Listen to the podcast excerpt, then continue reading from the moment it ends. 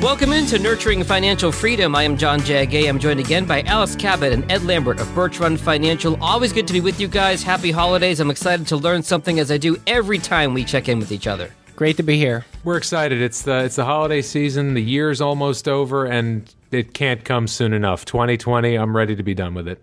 I think you speak for us, all of our listeners, and then some when you say that, Alex. But with the end of the year coming, obviously the stock market has been on such a wild ride.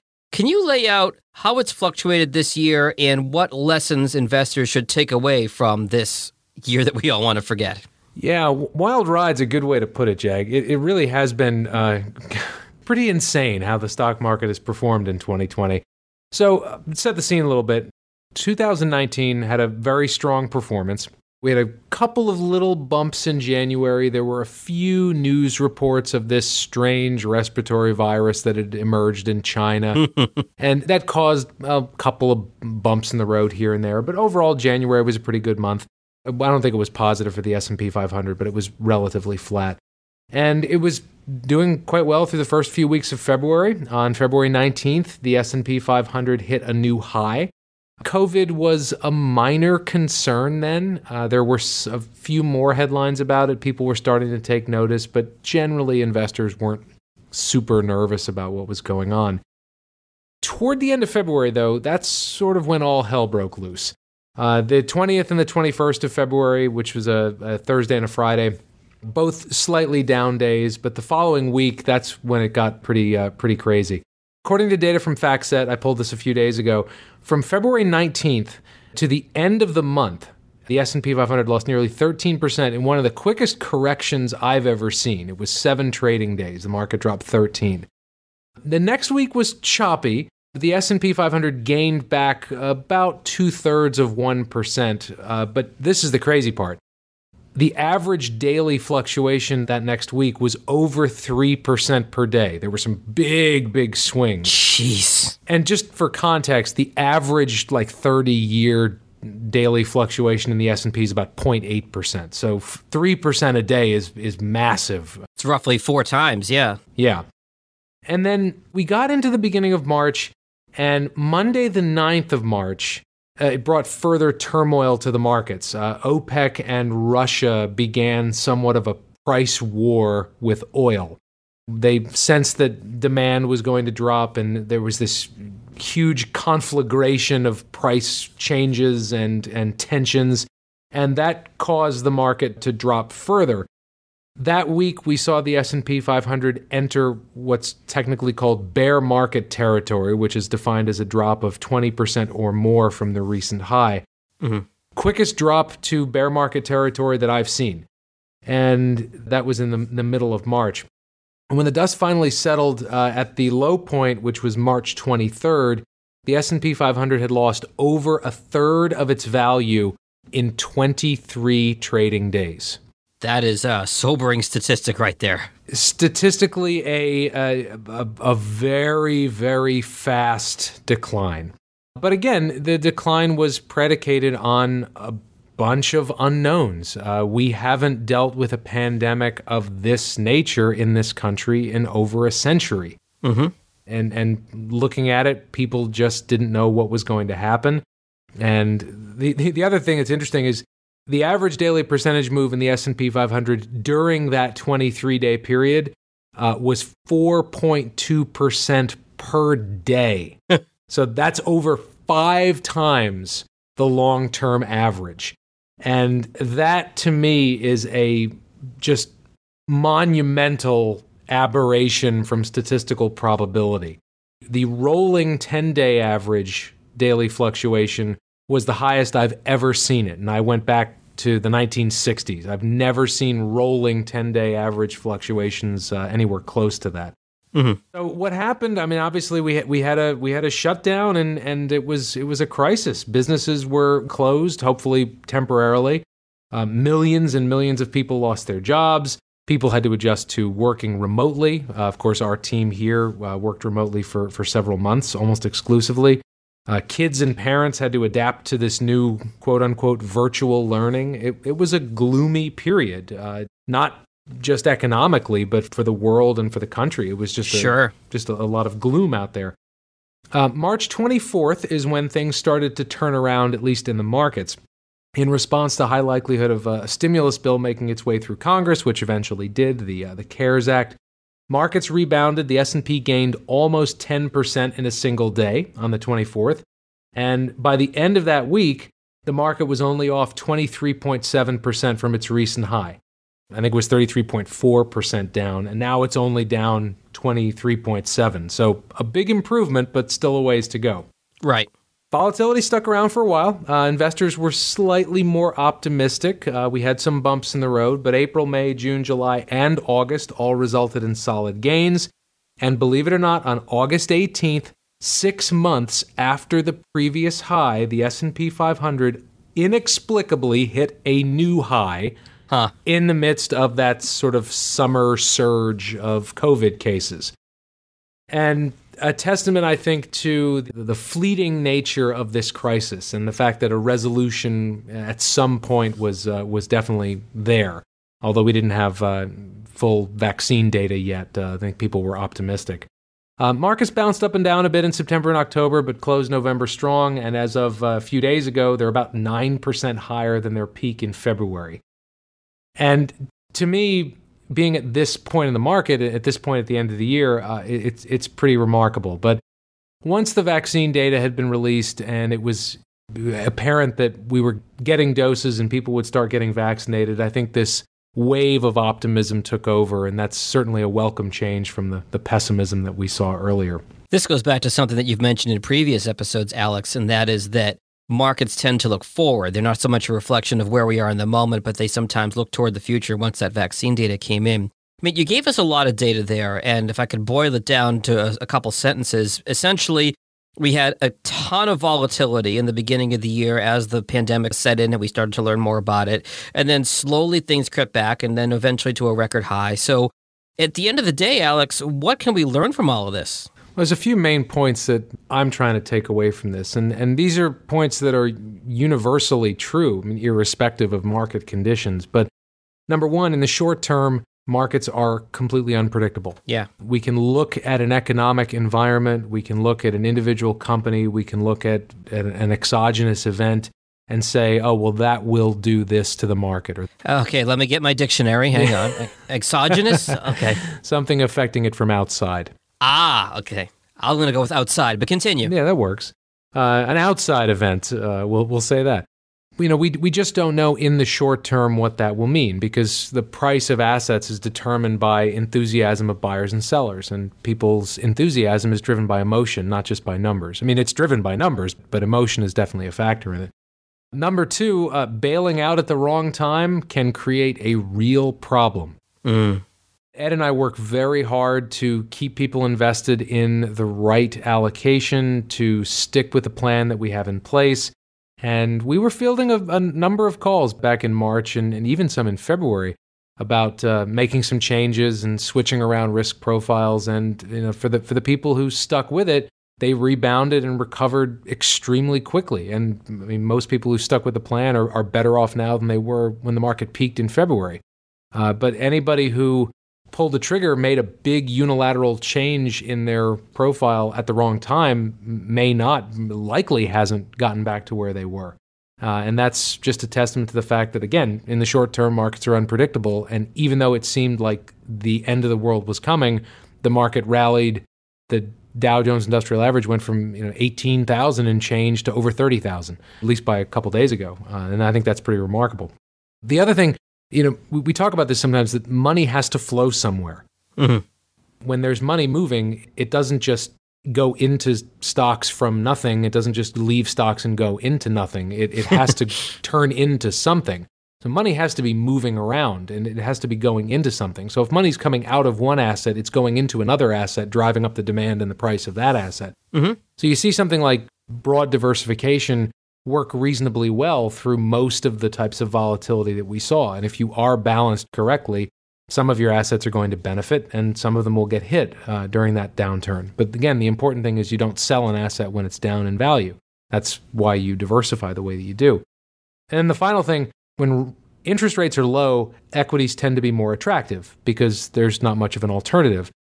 And when interest rates are really low, like they are now, Yeah. there's really not much of an alternative for intermediate and long term investors. Uh, going out and buying a 10 year treasury bond that pays less than 1% versus buying an equity index fund that has a dividend yield of double that and the potential for capital appreciation. If you have a 10 year time horizon, there's really not much of a choice there. But you still have to balance things correctly and you get take a haircut on the fixed assets and the conservative assets, but hope that the other assets will buoy them up. Again, something you've said in previous episodes about having a plan, working with you guys to create a plan. To sum it up, I mean, if you, if you had told me on January 1st what was going to happen this year, I mean, not in the market, but just in the world, and then asked me to predict where the S&P 500 would be today, uh, I would have been way off. Let's just say that. I think that's true for all of us. Yeah. Um, but you know, no matter what our emotions tell us, we have to recognize that a well-developed financial plan takes years like 2020 and the events that happened earlier this year. It takes them into account when determining how to invest assets and, and what the strategy should be. And the people who had a plan in place and and most importantly stuck with that plan during the uh, during the difficult periods, uh, most likely profited from staying the course. And I look back at every tumultuous period that I've seen in my career, and I've been doing this for 15 years. I've been through some interesting markets. That truth is evident that if you stick with a game plan and, and ride out those waves, you're likely going to profit from it in the long run. Got it. Alex, you're kind of the so I want to call you a bookworm. I don't know what the word, word here is, but you know, you're the numbers guy. You break down the numbers. You throw out big words like that word earlier that I didn't know what it meant. and that's all such important data to have for that perspective. But Ed, I want to turn to you now. Alex talked about what we learned about the market and our investment strategies over the course of the year. Let me widen it out a little bit and ask you, Ed, what have we learned about ourselves and society in general this year? Now it's time for the softer side of Birch Run. this, well, it's certainly fair to say that everyone in the world has been affected by this pandemic to some extent, right? And it, it's the first time in modern history that every person in the world has faced the same challenge at the same time. You know, since early in the year, just here in the United States, we, we, we've had to live with a level of uncertainty that we're not used to Right. in, in the modern era in the developed world. You know, many of us have gone through periods when, when we were under shutdown orders. I don't know what it was like in Michigan this spring, but w- we were in basic shutdown for roughly three months in Pennsylvania.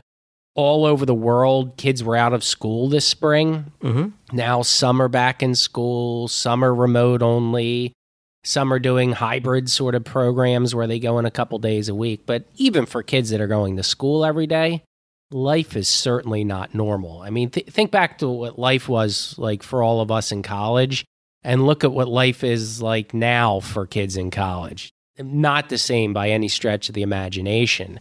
I have a cousin who's a sophomore in college right now, and I just feel so bad for her because she's missing so much of her college experience. You don't get that time back. Yeah. Absolutely. The experience hasn't been there, you know? Even you think about a lot of us who are middle aged that like to go out to restaurants, go to the gym every day. A lot of us haven't been to either in about 10 months at this point. Yeah.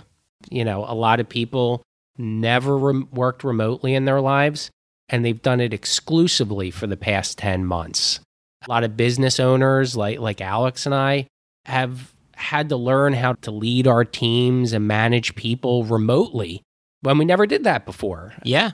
It's working well, but it's certainly not the same as being together with the same group of six team members for 50 hours a week, right? Mm-hmm. you know, you have these people who travel frequently for work or for vacations. A lot of these people haven't been on a plane since the beginning of the year. A lot of people who have big families didn't get together with them for Thanksgiving. Many more will do the same for the end of year holidays just to, to try to keep people safe Yeah. uh, until they're able to be vaccinated in the first few months of next year.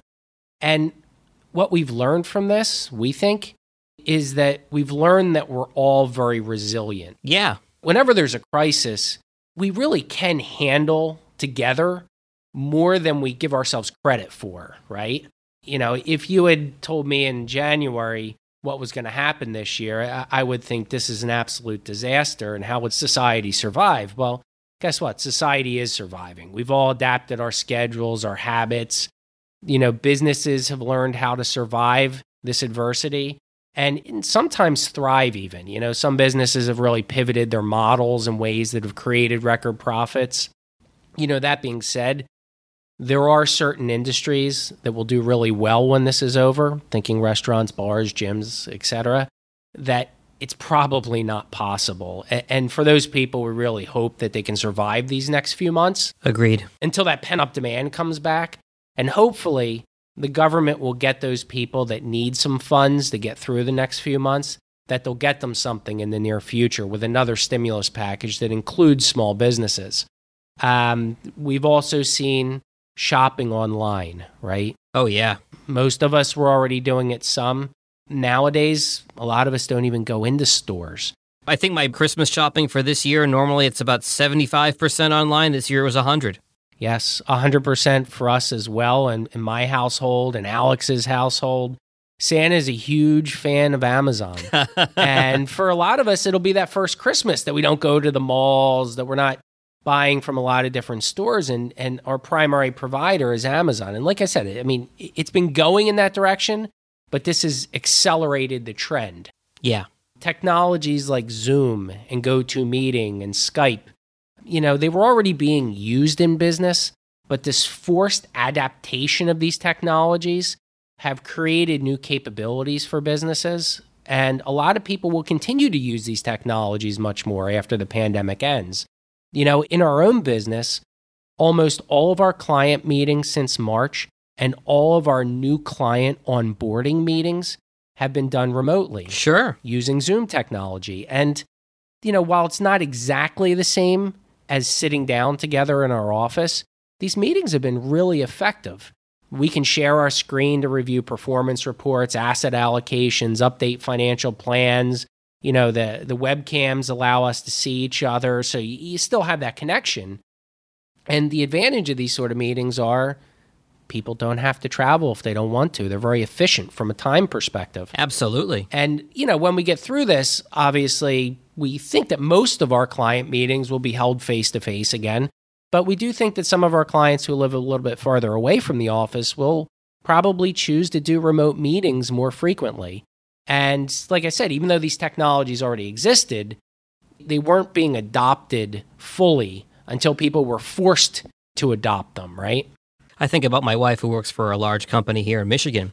You know, she has been working remotely since, you know, roughly St. Patrick's Day, going on nine months right, now. Right. And she is able to maybe sleep a little bit later in the morning because she doesn't have to get up and get dressed and get in the car and spend half an hour in the car each way. She's got an extra hour of productivity to get her work done because she's not spending that hour of the day in her car. Not to mention, the building is saving gosh knows how much money on paper and trash removal and lights and HVAC and all this kind of stuff. So, yeah, you're right, Ed. It has kind of forced us into some of this virtual technology, but once we come out of it, it'll be interesting to see how much of it stays and how much of blending happens between in person and virtual. Absolutely. We think it's going to be more of a, using the term from schools, more of a hybrid thing. Yeah. Where people do work remotely more often, but um, a lot of the work that's done at companies is most effective when people are together.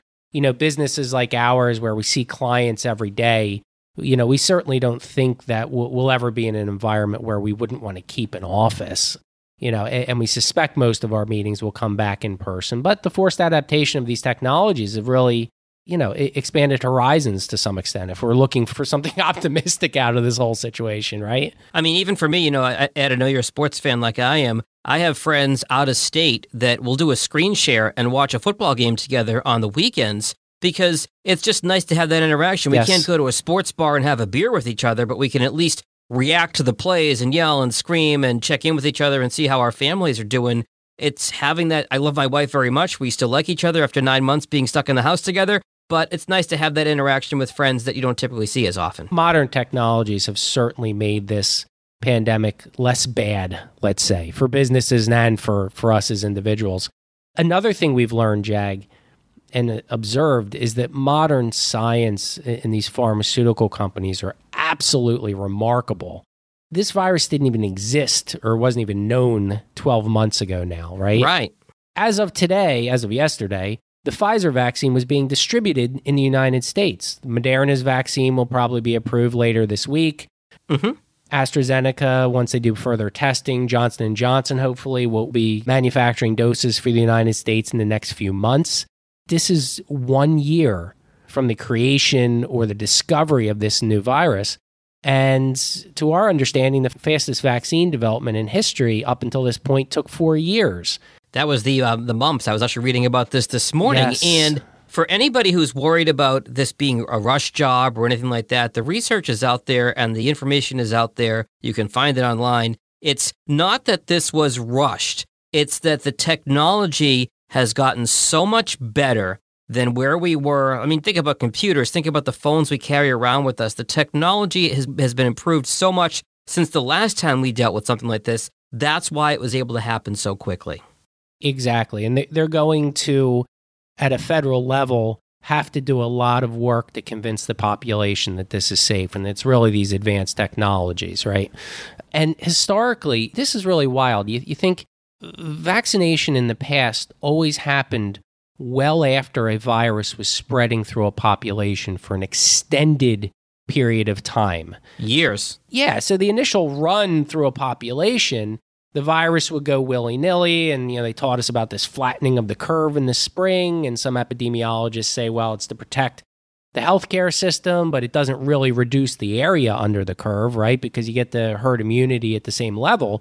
But because of these vaccines, we're actually going to reduce the area under the curve, reduce the number of infections, because we're going to hopefully stop this virus kind of in its tracks uh, during the first half of next year in the United States, and hopefully mostly, you know, through the next year and a half or so around the world. That's absolutely remarkable that we've gone from zero to this in under 12 months if you look at you know historical precedent for vaccination Something you said earlier, Ed, really hit me when you said it, and that is not realizing the resiliency of the people of the world, America and the world, Yep. until you're in a situation that's. We all read about World War II in history books. Yes. We all read about our grandparents' generation, and greatest generation and our grandparents the yep. greatest generation, and the great sacrifices that everybody made 75 years ago to save the world from fascism. And we read about it in a book, but now we're experiencing okay, you know, the rubber meets the road, to to use an overused cliche, but, you know, we're in a situation, we have to get it done. And it appears we're getting it done. we will get it done exactly A- and prior to the second world war our grandparents were just like us Yeah. they had to adapt to a much you, know, you could argue a bigger challenge than what we have to certainly but they did because they had to and you know this is our challenge our generation's challenge and we're adapting and as difficult as it is we're doing it uh, an- another thing we've all been reminded of that had really kind of gone away over the years is that you know healthcare workers and essential Yes. workers are the true heroes in the United States. You know, we got in this habit of worshiping these athletes, these celebrities, these beautiful people, you know, these people who are just famous for being famous, right? Yeah. And the reality is they don't matter. The people who truly matter are those who do good for society and keep other people safe and take care of other people. You know, they, these people have kept millions of us alive while putting themselves in harm's way since last winter. You know, a lot of us are, are, are so very fortunate to have the opportunity and the ability to do our jobs remotely. You know, th- these people are, are making sure that we get food, energy, they're teaching our kids, they're taking care of our health, they're creating treatments for disease and treating disease and ultimately manufacturing and distributing these vaccines, all while they're taking risks and, and they've kept society running. And in the spring, there was a lot of fear that supply chains would break down. How would people get food? Would people leave their homes? You know, what would happen when you went to the supermarket? But, you know, the bravery of these people is really the reason why we're where we are right now and why we're lucky enough to have you know a stock market that's up for this year and why we're lucky enough to have a, a light at the end of the tunnel here with the distribution of vaccines over the next two quarters If you'll indulge me for a second, Ed, I want to read you something if, if you don't mind. This is a friend of mine who works in a grocery store. I won't say the name of the store, but it's a national chain. Uh, she posted this on Facebook the other day. I was on register at work tonight. An older lady came up to my lane with a cart filled with food. I rang up her groceries and blurted out my usual playful banter. The lady came up to pay, and this is how our conversation went. Uh, her, this is the only place I feel safe shopping. Thank you for keeping us safe. Of course, we want all of us to keep us safe. She said, I lost my brother and my husband to COVID this year. I'm now a widow after almost 50 years of marriage. He was fine, and then I lost him. It's never going to be the same. My friend, the cashier, wait a second. Before you leave, I have something for you. Do you have something that will fix all this? No, but I have something that will make today suck a little bit less. And then she gave her flowers and uh, some chocolate in a reusable bag. It's Wow. the best I could do. And the lady said, You might have just saved my life tonight. Thank you. This means more than you know. My friend, the cashier, we love you. Come see us when you're lonely. Uh, her, there are still good people. Thank you. You have no idea what this means to me. Thank you. Wow, it's it's it's absolutely wonderful, Jag. And uh, these are like your friend. These are the people that truly matter. They've kept us safe. They've put themselves at risk since this has started, and, and they're the ones that are that are really getting us through this. And we owe them all a debt of gratitude. Absolutely. Ed, Alex, I always enjoy talking to you both. Thank you so much for the content today, and I hope you both and your families have a healthy, happy, and safe holiday. Thank you, Jag. Have a wonderful holiday, and please stay safe. Here's to a brighter 2021. And quickly before we go, if somebody wants to talk to you about your, their finances at Birch Run Financial, best ways to find you. You can always find us on the web at birchrunfinancial.com. You can call our office at 484 395 2190. And you can also email our general box, which is info, I-N-F-O, at birchrunfinancial.com. That's info at birchrunfinancial.com. We're always happy to have a conversation. Thanks, guys. Look forward to talking to you at a time where we can say 2020 is finally over and it's 2021. Amen, Jag. Thanks, Jag. Take care. Any opinions are those of Ed Lambert and Alex Cabot, not necessarily those of RJFS or Raymond James. The information contained in this report does not purport to be a complete description of the securities, markets, or developments referred to in this material. There is no assurance any of the trends mentioned will continue or forecast will occur. The information has been obtained from sources believed to be reliable, but Raymond James does not guarantee that the foregoing material is accurate or complete. Any information is not a complete summary or statement of all available data necessary for making an investment decision and does not constitute a recommendation. The S&P 500 is an unmanaged index of 500 widely held stocks that is generally considered to be representative of the U.S. stock market. The examples throughout this material are for illustrative purposes only. Raymond James does not provide tax or legal advice. Please discuss these matters with the appropriate professional. Past performance may not be indicative of future results. Investing involves risk and you may incur a profit or loss regardless of strategy selected. Securities offered through Raymond James Financial Services Inc., member FINRA SIPC. Investment advisory services offered through Raymond James Financial Services Advisors Inc. Run Financial is not a registered broker dealer and is independent of Raymond James Financial Services. Run Financial is located at 595 Swedesford Road, Suite 360, Wayne, Pennsylvania 19087, and can be reached at 484 395 2190.